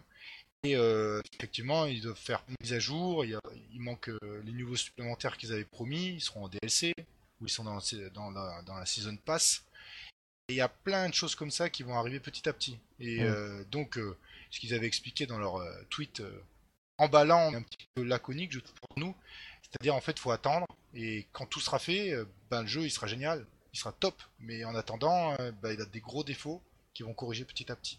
Sans- on n'a pas l'habitude dans le shmup. Soit généralement dans le shmup, soit t'as un jeu et t'as une mise à jour euh, juste pour euh, un bug ou une connerie. Mais là, non, en fait, c'est un jeu en kit. hein. C'est un jeu en kit comme Euh, tous les autres jeux vidéo peu- en général, en fait. T'es un peu Tout simplement. sévère quand même, parce que de- des échos que j'en ai eu euh, de, toi et Mutmut, c'est que, mine de rien, le jeu en, en tant que tel, si on oublie euh, justement tous les vaisseaux et les, les- entre guillemets, les, modus, les, bonus pardon, comme ça, euh, ça a l'air d'être un jeu assez consistant. Non, mais certes, mais sauf qu'ils avaient. Quand t'es bloqué à 55 vaisseaux, parce que tu sais qu'ils ont pas fini les autres, tu te dis quand même, euh, ils- il manque des morceaux quoi. T'as pas besoin euh, de se dire, ah, ils ont même pas mis 99 vaisseaux, ils les ont même pas tous fait. Ils ont sorti le jeu trop tôt peut-être. Comme tu dis, c'est quand même, euh, on n'est pas habitué à ce genre de choses dans ce style de jeu-là. Il y a plein de styles de jeux où ça passe et c'est chose commune. Là, c'est vraiment euh, presque sans précédent, j'ai envie de dire, pour un jeu. Oui, et attention, euh, ce qui est souvent sans précédent devient une habitude. Donc euh, moi je vous l'annonce, dans des gros jeux qui sortiront plus tard, au cave, ils font plus de jeux, mais je sais pas, moi, une adaptation ou un truc, et il y aura comme ça des choses en plus tard maintenant. Des niveaux entiers, des vaisseaux entiers, de... des mises à jour tout le temps. Ça sera comme ça maintenant. Et on était, nous on on était un petit peu, on était un jeu de niche écarté, mais sauf que celui-là, on oublie que c'est pas le R-Type. Un R-Type, c'est pas un jeu de niche en fait. Le shmup était un jeu de niche, mais pas le non R-Type. Donc euh, du coup, euh, ils sont passés de manière plus globale, comme les autres jeux vidéo en général. Là justement, on digresse encore un petit peu, mais cette logique, on va dire, de game as a service, etc., prout prout, jeu en kit, justement, tu l'as dit, c'est pour les, grosses licences. C'est là où c'est rentable, entre guillemets. De, le petit dev indépendant, il, va pas faire ça. Tu vois ce que je veux dire? Idem, Après, par exemple, qu'il aurait plus besoin de blé que Oui, il a besoin tout de suite de, de, retour. Mais Taito l'a fait avec le Darius Burst, Darius Burst Chronicles. C'est juste qu'on a oublié. C'est vrai, c'est vrai, c'est vrai. Il y avait 40 000 DLC pour le, Chronicle Savior euh, qui a ajouté justement des vaisseaux. Voilà, eux ont ajouté des vaisseaux. Mais en l'état, la faites le jeu maintenant, euh, il y a énormément de moyens de s'amuser. Mais il reste que dans certains aspects, tu te dis, bon, euh, il me manque des trucs. Moi, je peux comprendre ceux qui l'ont baqué ou qui ont participé à la au financement et qui se retrouvent avec un jeu où en plus il faut débourser de l'argent pour avoir peut-être tout à la fin de l'année. Ah, ça, peut leur foutre un peu les nerfs, hein, c'est normal. Je, je, continue un peu chaise, mais c'est pas les backers qui ont justement, ceux qui ont donné assez d'argent pour avoir un jeu, en fait, l'auront pas d'ici l'été, alors que le jeu est déjà disponible dans le commerce Il a pas une histoire comme ça? Il y en a qui l'ont pas reçu, ouais, exactement. Parce que le jeu sort cet été pour eux, alors que monsieur et madame Michou peuvent l'acheter euh, au Leclerc. Ouais, alors ça c'était un sketch, hein, pour l'avoir, c'est pas forcément un d'ailleurs en physique. Là, on digresse un petit peu. Euh, pour un peu recentrer le sujet, euh, je me souviens d'une annonce qui avait été faite justement euh, par le concepteur peu de temps après, on va dire, le, Kickstarter aurait eu de succès. C'était sa volonté en fait de faire un shoot 'em up qui soit attractif tant pour les entre guillemets débutants, les joueurs casus, on va dire, que les gros hardcore, euh, ceux qui font du 1cc à foison. Euh, donc c'était justement cette idée-là de proposer un rank adaptif et compagnie, et différents embranchements. Euh, et justement, j'aimerais un petit peu avoir votre opinion là-dessus, parce que on sait bien que dans ce jeu-là, il y a de souvenir quatre niveaux de difficulté. Baby... Non, plus encore en effet, mais de base, je crois qu'avec Rock 4, euh, bébé, euh, rookie, euh, airtyper et baido, je ne sais plus exactement des, de l'orgue en fait, ça fait essentiellement facile, très facile, normal, difficile. Et j'aimerais un peu avoir vos ressentis parce que je sais, du moins sur le premier stage, qu'il y a certains éléments qui sont différents selon la difficulté. Bah, pour moi, le, pari de faire un jeu accessible au grand public, entre guillemets, et un jeu qui puisse à la fois plaire aux gens qui ont plus l'expérience des shoots, c'est clairement réussi. le mode de difficulté normal, il est abordable. Franchement, pour un R-Type, ça va. Il y a plein d'autres R-Type qui sont beaucoup, beaucoup plus difficiles que celui-là. Et par contre, ce qu'ils ont fait qui est vachement bien, je trouve, c'est en fait, quand tu augmentes la difficulté, non seulement les boulettes vont aller plus vite, par exemple, mais on te rajoute en plus des vagues d'ennemis qui arrivent dans le dos, euh, les box, les boss sont plus complexes. Euh, en fait, il y a plein de choses qui sont rajoutées et c'est pas juste accélérer les boulettes quoi. Et pour ça, euh, je trouve que vraiment, enfin, je trouve que c'est réussi. En normal, il est vraiment abordable et à bah, condition que tu n'utilises pas les premiers vaisseaux quand même. Ouais, ou mais il y a, y a, des vaisseaux genre, on parlait avant là du RX13 par exemple. Il y a clairement moyen de finir le jeu sans trop trop de difficultés, je trouve, avec parmi les premiers vaisseaux. mais en fait, ce que je veux dire surtout, c'est que, en gros, pour les gens qui ont envie d'un mode de difficulté supérieur, il n'y a pas juste les boulettes qui accélèrent. Il y a vraiment plein de choses qui sont ajoutées. Il y a des niveaux qui peuvent paraître un peu vides en normal et qui deviennent bah, bien plus fournis pour le coup dans les modes de difficulté élevés. Et ça, c'est vachement bien parce que ça peut plaire à tout le monde. Et pour les gens qui sont vraiment expérimentés avec les shoots, euh, bah, j'invite à monter la difficulté à voir la différence. Et c'est pas du tout un jeu euh, euh, tranquille pour le coup. Vraiment, l'action devient très soutenue et c'est franchement, franchement balèze. Ah ouais, d'accord. Ce que que Crazy m'en avait un petit peu rapidement expliqué, c'est que, bon, on va un petit peu spoiler, mais c'est pas un gros spoil non plus, hein, c'était c'était contenu de la démo, hein, le premier stage.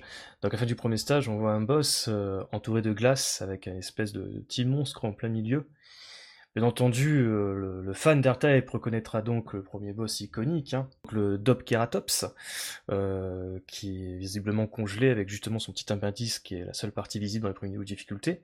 Et donc Raisin m'a révélé que justement en augmentant le niveau de difficulté, là c'est carrément bah, le Dobkeratops dans toute sa splendeur euh, qui va un petit peu nous, nous secouer un petit peu déjà dans le premier stage, comme on peut s'attendre dans, dans R-Type. Oui, après, je sais pas s'il y a autre de que ça dans les difficultés avancées. Là, enfin, peut-être Mutmut t'as essayé, moi j'en suis pas encore là. Euh, Il y a des légères, euh, il y a des variations. Il y a des petites variations. Moi, j'ai pas beaucoup joué dans les euh, gros modes de difficulté, mais j'ai vu une vidéo de Icarus et euh, il, y a des variantes effectivement des boss euh, en termes d'attaque. Ils sont un peu plus complexes. Après, c'est surtout dans les niveaux qu'en fait la différence va vraiment se sentir, ou avec des vagues ennemies en plus, des mecs qui arrivent dans le dos, ce genre de choses. Mais c'est sûr que pour pour les fans de la série, ça fait plaisir de voir le boss iconique du premier niveau. Ouais, bah, surtout que le, le boss, bon, on va parler des boss direct, on enchaîne. Alors, on va pas tous les faire, mais juste les premiers. Le deuxième boss, franchement, la première fois qu'on l'affronte, on se dit que c'est un mid-boss, quoi. C'est pas ouf. Et euh, donc, le troisième vaisseau, le troisième niveau, c'est le niveau forteresse, entre guillemets. Bon, ouais, c'est pas, c'est pas foufou. Je trouve que le jeu prend plus d'ampleur, euh, bah, justement, passer ces troisièmes niveaux. Mais comme il faut les refaire à chaque fois, si tu veux faire du one credit, c'est vrai que ça peut être un peu redondant quand même. T'emballes pas ces trois premiers niveaux. Faut insister quoi. Le jeu au début, c'est. Les vaisseaux t'attirer, tout ça et tout, mais les niveaux en eux-mêmes, je trouve. Bah, surtout pour le stage 3 par exemple, où ouais, franchement le boss c'est euh, vraiment une version euh, simplifiée du, euh, du boss des stages 3 euh, du R-Type 1, ou je crois que c'est le stage 4 du Final. En fait, c'est euh, c'est le même boss, mais en version vraiment, vraiment les patterns sont beaucoup plus simples. C'est vrai que ce- à ce niveau-là, c'est un peu décevant, je suis d'accord. Et le sel entre guillemets du jeu arrive après. Ah ouais, après c'est pas du tout le même jeu. Et là, je trouve tous les niveaux prennent une autre ampleur. Même dans la réalisation, je trouve que c'est beaucoup plus carré, plus réfléchi. euh. On se dit ah ouais, là d'accord, ok, ils ont pas fait ça pour rien, c'est pas de l'esbrouf, tout ça. Et les trois premiers niveaux, le premier est sympa, bon c'est le niveau de la démo, tout ça. Le, mais euh, c'est surtout à partir du troisième, faut inciter jusqu'au troisième. Et je peux comprendre qu'il y ait des gens qui disent euh, parce qu'au début, si ton vaisseau est pas très fort et si t'as pas envie de faire du crédit feed, bah, tu vas t'arrêter vers le troisième niveau. Et si tu te dis ouais tout le jeu il est comme ça, tu vas pas vouloir insister quoi, reconnaître. Euh, Sachant que pour l'histoire des embranchements, tu les as pas au début du, jeu. Pour l'instant, les embranchements ils sont à la fin du cinquième niveau. Et donc il faut se faire les cinq premiers niveaux. Et euh, il n'y a pas d'embranchement au deuxième niveau. Alors peut-être avec les DLC, ça je sais pas, euh, j'ai pas encore touché. Ça, c'est étonnant, donc ça veut dire qu'en fait, dans une partie d'Attack Funnel 2, il y a au moins deux caps vraiment significatifs. On va dire, tu passes les trois premiers stages, entre guillemets, Ouais. c'est bon, t'as fait tes armes, on va vraiment te commencer à te balancer euh, les gros canons. Et une fois que t'as passé le cinquième stage, là, on va dire, c'est vraiment, entre guillemets, selon ton niveau, on va te fournir. euh, euh, alors pour le coup, je, je suis pas encore arrivé, donc là, pour moi, c'est l'inconnu, mais c'est vraiment les niveaux identiques, mais euh, sur des chemins alternatifs, ou c'est vraiment des niveaux différents, en fait? Ah oui, oui, oui, dans, dans l'ambiance, dans tout. Ah, vraiment Alors, là- différents. Ouais, mais là on se pose un peu, euh, je suis désolé ceux qui veulent écouter là, faut pas le dire. Mais euh, au, bon, au cinquième niveau, t'as un ennemi avec des orbes et tu choisis ensuite tes orbes et ça va conditionner tes deux derniers niveaux.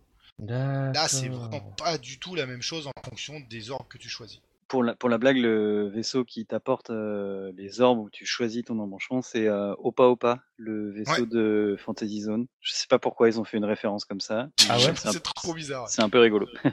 Ah En ouais. plus, tu peux, tu peux même utiliser le. Enfin, c'est marrant parce que tu peux le shooter ou pas d'ailleurs. hein. T'es pas obligé de le, de le défoncer non plus. Oui, oui. Peux le laisser en vie si tu veux parce que t'aimes bien ou pas, tu vois. Et oui, les, les embranchements, donc pour les niveaux 6 et 7, ça va être des niveaux, euh, bah, on, on a commencé, hein, c'est des niveaux complètement différents avec des boss complètement différents. Euh, ce qui est chouette dans le sens où euh, bah, tu as envie d'explorer les routes euh, Mm. et de découvrir d'autres pans en fait du jeu. Ouais. Et puis les routes, c'est un petit peu. Il y a trois routes. Et puis il y a un petit peu route normale, route facile et route hardcore. hein. Faut pas se mentir, il y, y a deux routes, elles sont pas faciles du tout quand même. Ouais, clairement, moi j'en ai exploré deux parce que la troisième continue de faire planter euh, ma PS4 la dernière fois que j'avais essayé.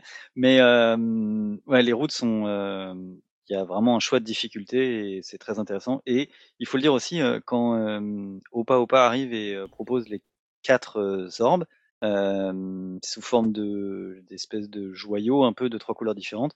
Euh, Il y en a trois et il y en a un quatrième, il est blanc et euh, bah, on ne sait pas ce qu'il va amener euh, à l'avenir avec les futures mises à jour, on ne, s- on ne sait pas. Ouais, parce que pour l'instant, ça fait un random, c'est aléatoire pour l'instant. Si tu prends ce cet orbe-là, les niveaux sont aléatoires. Ah, d'accord, d'accord. Mais les gens supposent que, enfin, on suppose que ça sera euh, une nouvelle route, euh, alors en DLC, gratuite ou pas, euh, On sait on ne sait pas. Mais moi, je pense qu'il y aura des routes avant. Ils vont mettre euh, des routes alternatives avant. Parce que tu vois, justement, euh, vu que tu te retapes tout le temps les, mêmes niveaux, les trois premiers, peut-être mal à la fin du troisième niveau ou je sais pas, à mettre des, des routes alternatives à partir du troisième ou quatrième niveau, quoi. Bah, ce qu'il y a y de sûr, c'est quand tu fais euh, la campagne classique et que tu as acheté les niveaux euh, DLC, tu peux choisir euh, quel niveau tu veux faire et dans quel ordre. Donc tu Ouais, peux déjà ils sont- ils sont pas intercaler imposés, les. bizarre. Pardon, vas-y. Non, non, je, je dis, t'as raison, ils sont pas imposés, du coup, ça fait un peu bizarre. C'est toi qui choisis. C'est pas quelque chose qui te fasse choisir, en fait. Dans le sens, euh, mais que t'aies quand même la même architecture à chaque fois. Enfin, je, sais pas si je suis très clair. Euh, parce que si tu choisis ta route. euh, Ah ouais, tu l'as choisi avant, en fait, dans les DLC, c'est ça? Ouais, tu choisis dans quel ordre tu peux faire ta campagne. C'est-à-dire que c'est pas comme, je sais pas, un Psycho où euh, tu as les mêmes niveaux mais random. Là, tu choisis vraiment ta route, dans quel ordre tu veux le faire. Je crois que dans Batrider, peut-être, tu peux faire ça. Mais, euh, mais en tout cas, euh, il est possible comme ça de ne pas euh, refaire les premiers niveaux et euh, d'avoir ces fameux niveaux DLC euh, inspirés des, des anciens R-Type. Ok. On peut avoir, hein, qu'ils ont prévu pas mal de choses quand même. hein. Oh oui. Bah, je crois qu'on l'avait déjà mentionné dans la première partie, mais déjà on sait qu'il y aura euh, un troisième euh, set de comment dire, un troisième DLC euh, pour euh, des nouvelles séries de, stages. Euh, que justement, bah, ça c'est courant le mois de juillet, hein, si j'ai pas de bêtises, hein, pour leur roadmap. Donc grosso merdo, ils vont rajouter des nouveaux vaisseaux jouables, ils vont améliorer l'ergonomie du musée R-Type, hein, ce qui est pas plus mal, hein, ce qu'on avait mentionné, c'est un peu catastrophique hein, quand tu connais rien.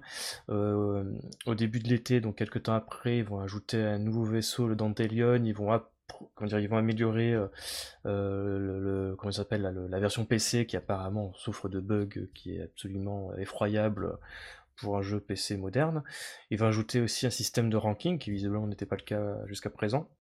Et surtout, fin de l'été, ils vont surtout ajouter, euh, ça c'est point de vue gameplay, hein, au niveau des, routes, ils vont ajouter visiblement euh, des embranchements pour la première moitié euh, d'une run en fait. Donc justement, ce, que on ce que vous disiez tout à l'heure, c'est qu'il est fort probable que euh, il y ait justement des évolutions qui soient apportées euh, au 1, 2, 3 premiers stages. Donc euh, justement, il apporte un peu plus de variété, parce que si je dis pas de bêtises, on- je sais pas, mais quand j'ai vu le premier niveau, je me suis dit à certains moments, il y a moyen qu'il y, ait des- embranchements, quoi, que tu peux aller dans la station détruite par une autre entrée que celle que tu prends d'ordinaire.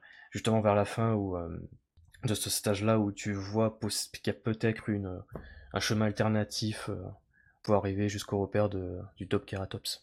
Ouais, juste avant, ouais. T'as l'impression que t'as une espèce de plateforme et tu te demandes si elle, doit pas, elle devrait pas sauter pour euh, que tu montes en haut et aller dans un, un alternatif. Ouais. Voilà, et après, euh, vers l'automne, euh, fin de l'année, ils vont sortir un nouveau DLC euh, pour des stages, hein, donc ça sera encore sans doute des DLC hommages.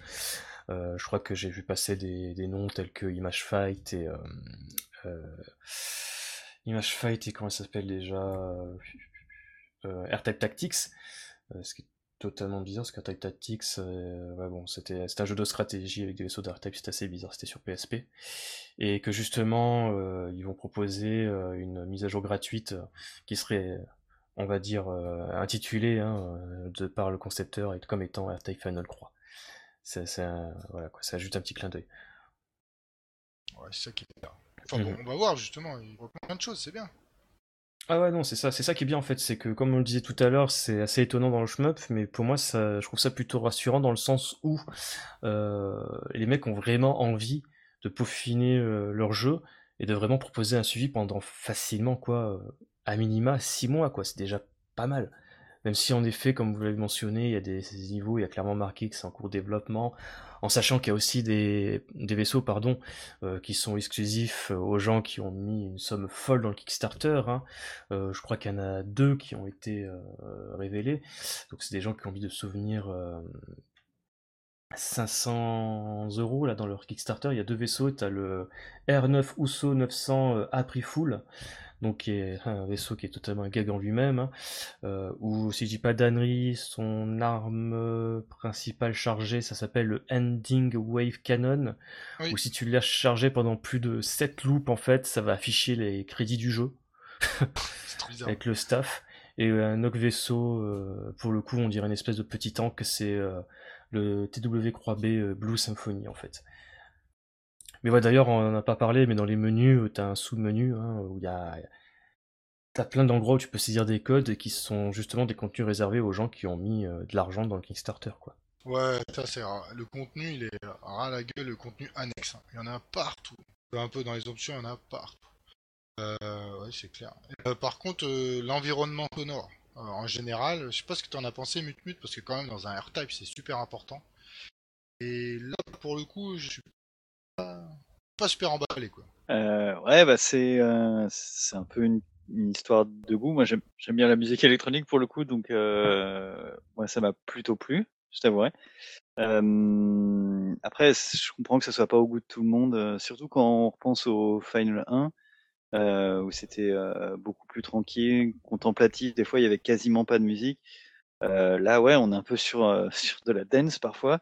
Et ouais, c'est vrai que ça peut, ça peut choquer. Moi, ça me plaît, mais c'est, c'est une histoire de goût.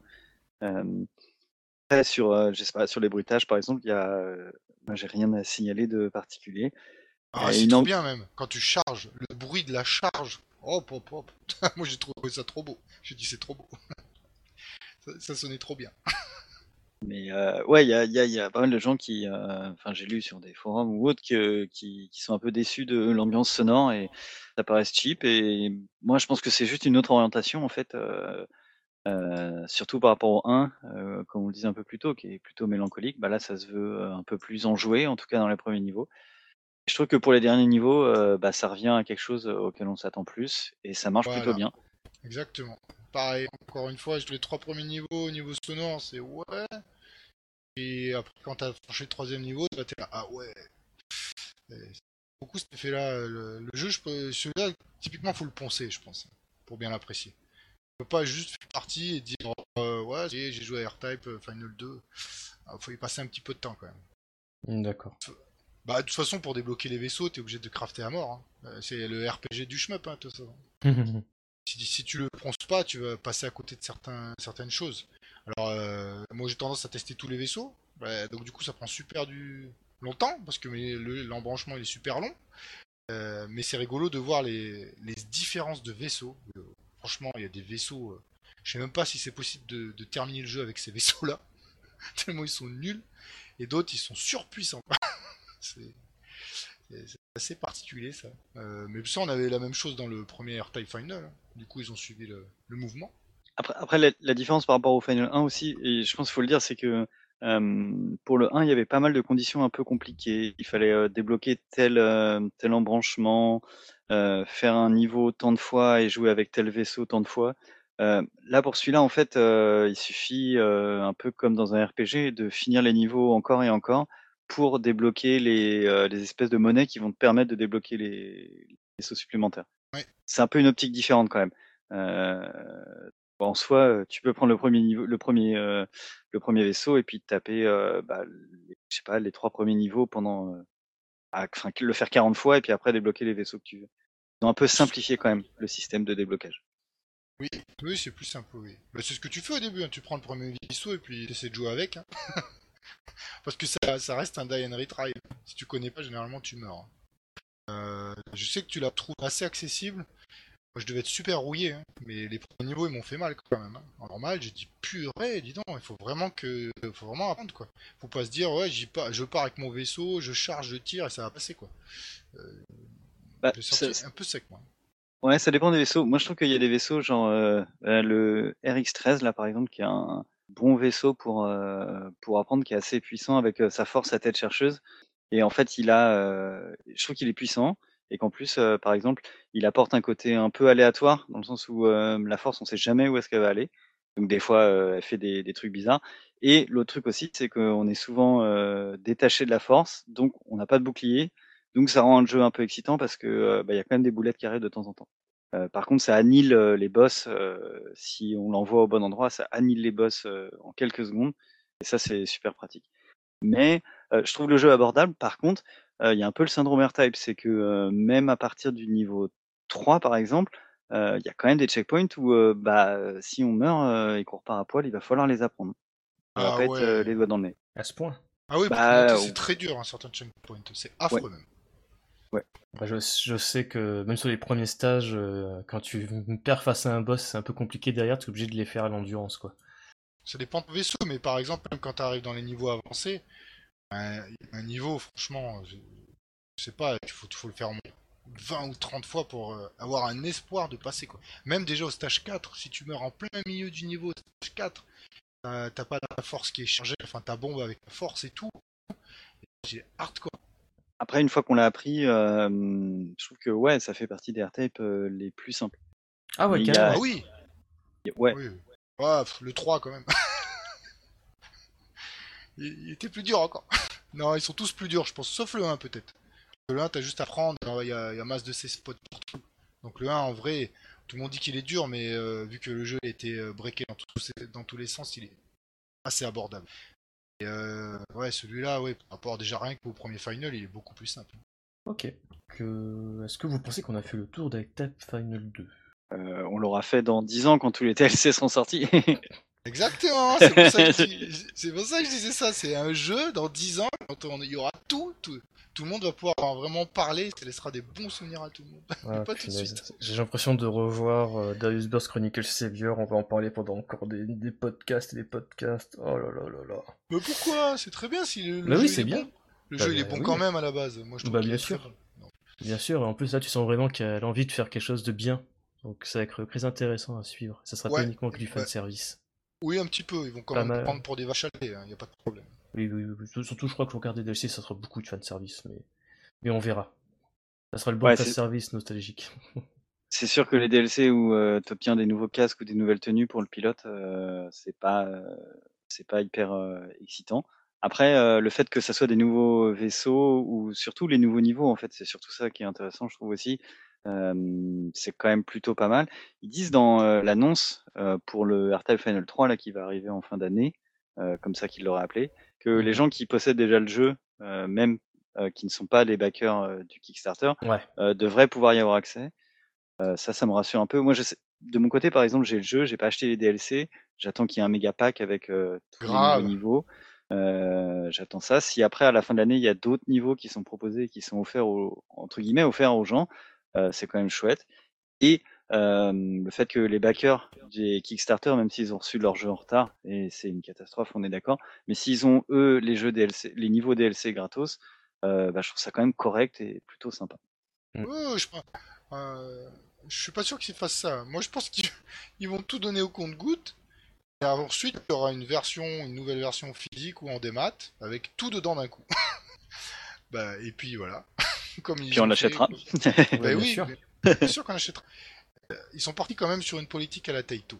Alors euh, peut-être que c'est la politique rentable. Donc euh, voilà, si pendant un an on a du contenu du R-Type Final 2, bon, bah, on apprécie ou pas la politique, mais au moins tu as du contenu pendant un certain temps. Bon bah voilà, je pense qu'on a fait le tour. Ouais, J'espère qu'on vous a pas trop spoilé quand même. hein. Désolé. C'était pas l'objectif. Mais moi c'est bien d'avoir pu justement avoir toi, ta présence Mute Mute. Parce que je pense que c'était essentiel pour aborder ce jeu-là. Euh, euh, mais en, en tout cas, euh, le jeu, il a ses défauts. Clairement, il a des défauts. Il est pas parfait, mais euh, Pas il encore. vra- pas encore. mais il vaut, euh, il vaut vraiment le détour. Et euh, moi, j'étais personnellement, j'étais un peu agacé euh, quand j'y jouais et que je lisais sur Twitter ou euh, d'autres réseaux que euh, les gens le trouvaient euh, bah, vraiment pourri. Je trouve que c'est pas du tout le cas. Euh, je trouve qu'il euh, il a plein de qualités. Il est pas parfait, mais il a plein de qualités. Et franchement, il vaut le coup. Nickel. Bon bah sur ce, on va s'arrêter ici pour ce numéro. Donc euh, comme d'habitude, euh, retrouvez-nous sur Twitter, Facebook, Discord, le forum schmepemol.com, euh, tous les liens cités durant l'émission sur le pitch du podcast sur schmepemol.com. Euh, et n'oubliez pas, n'oubliez mieux vaut bomber plutôt que. Crevé Salut tout le monde, bye bye. Ciao Salut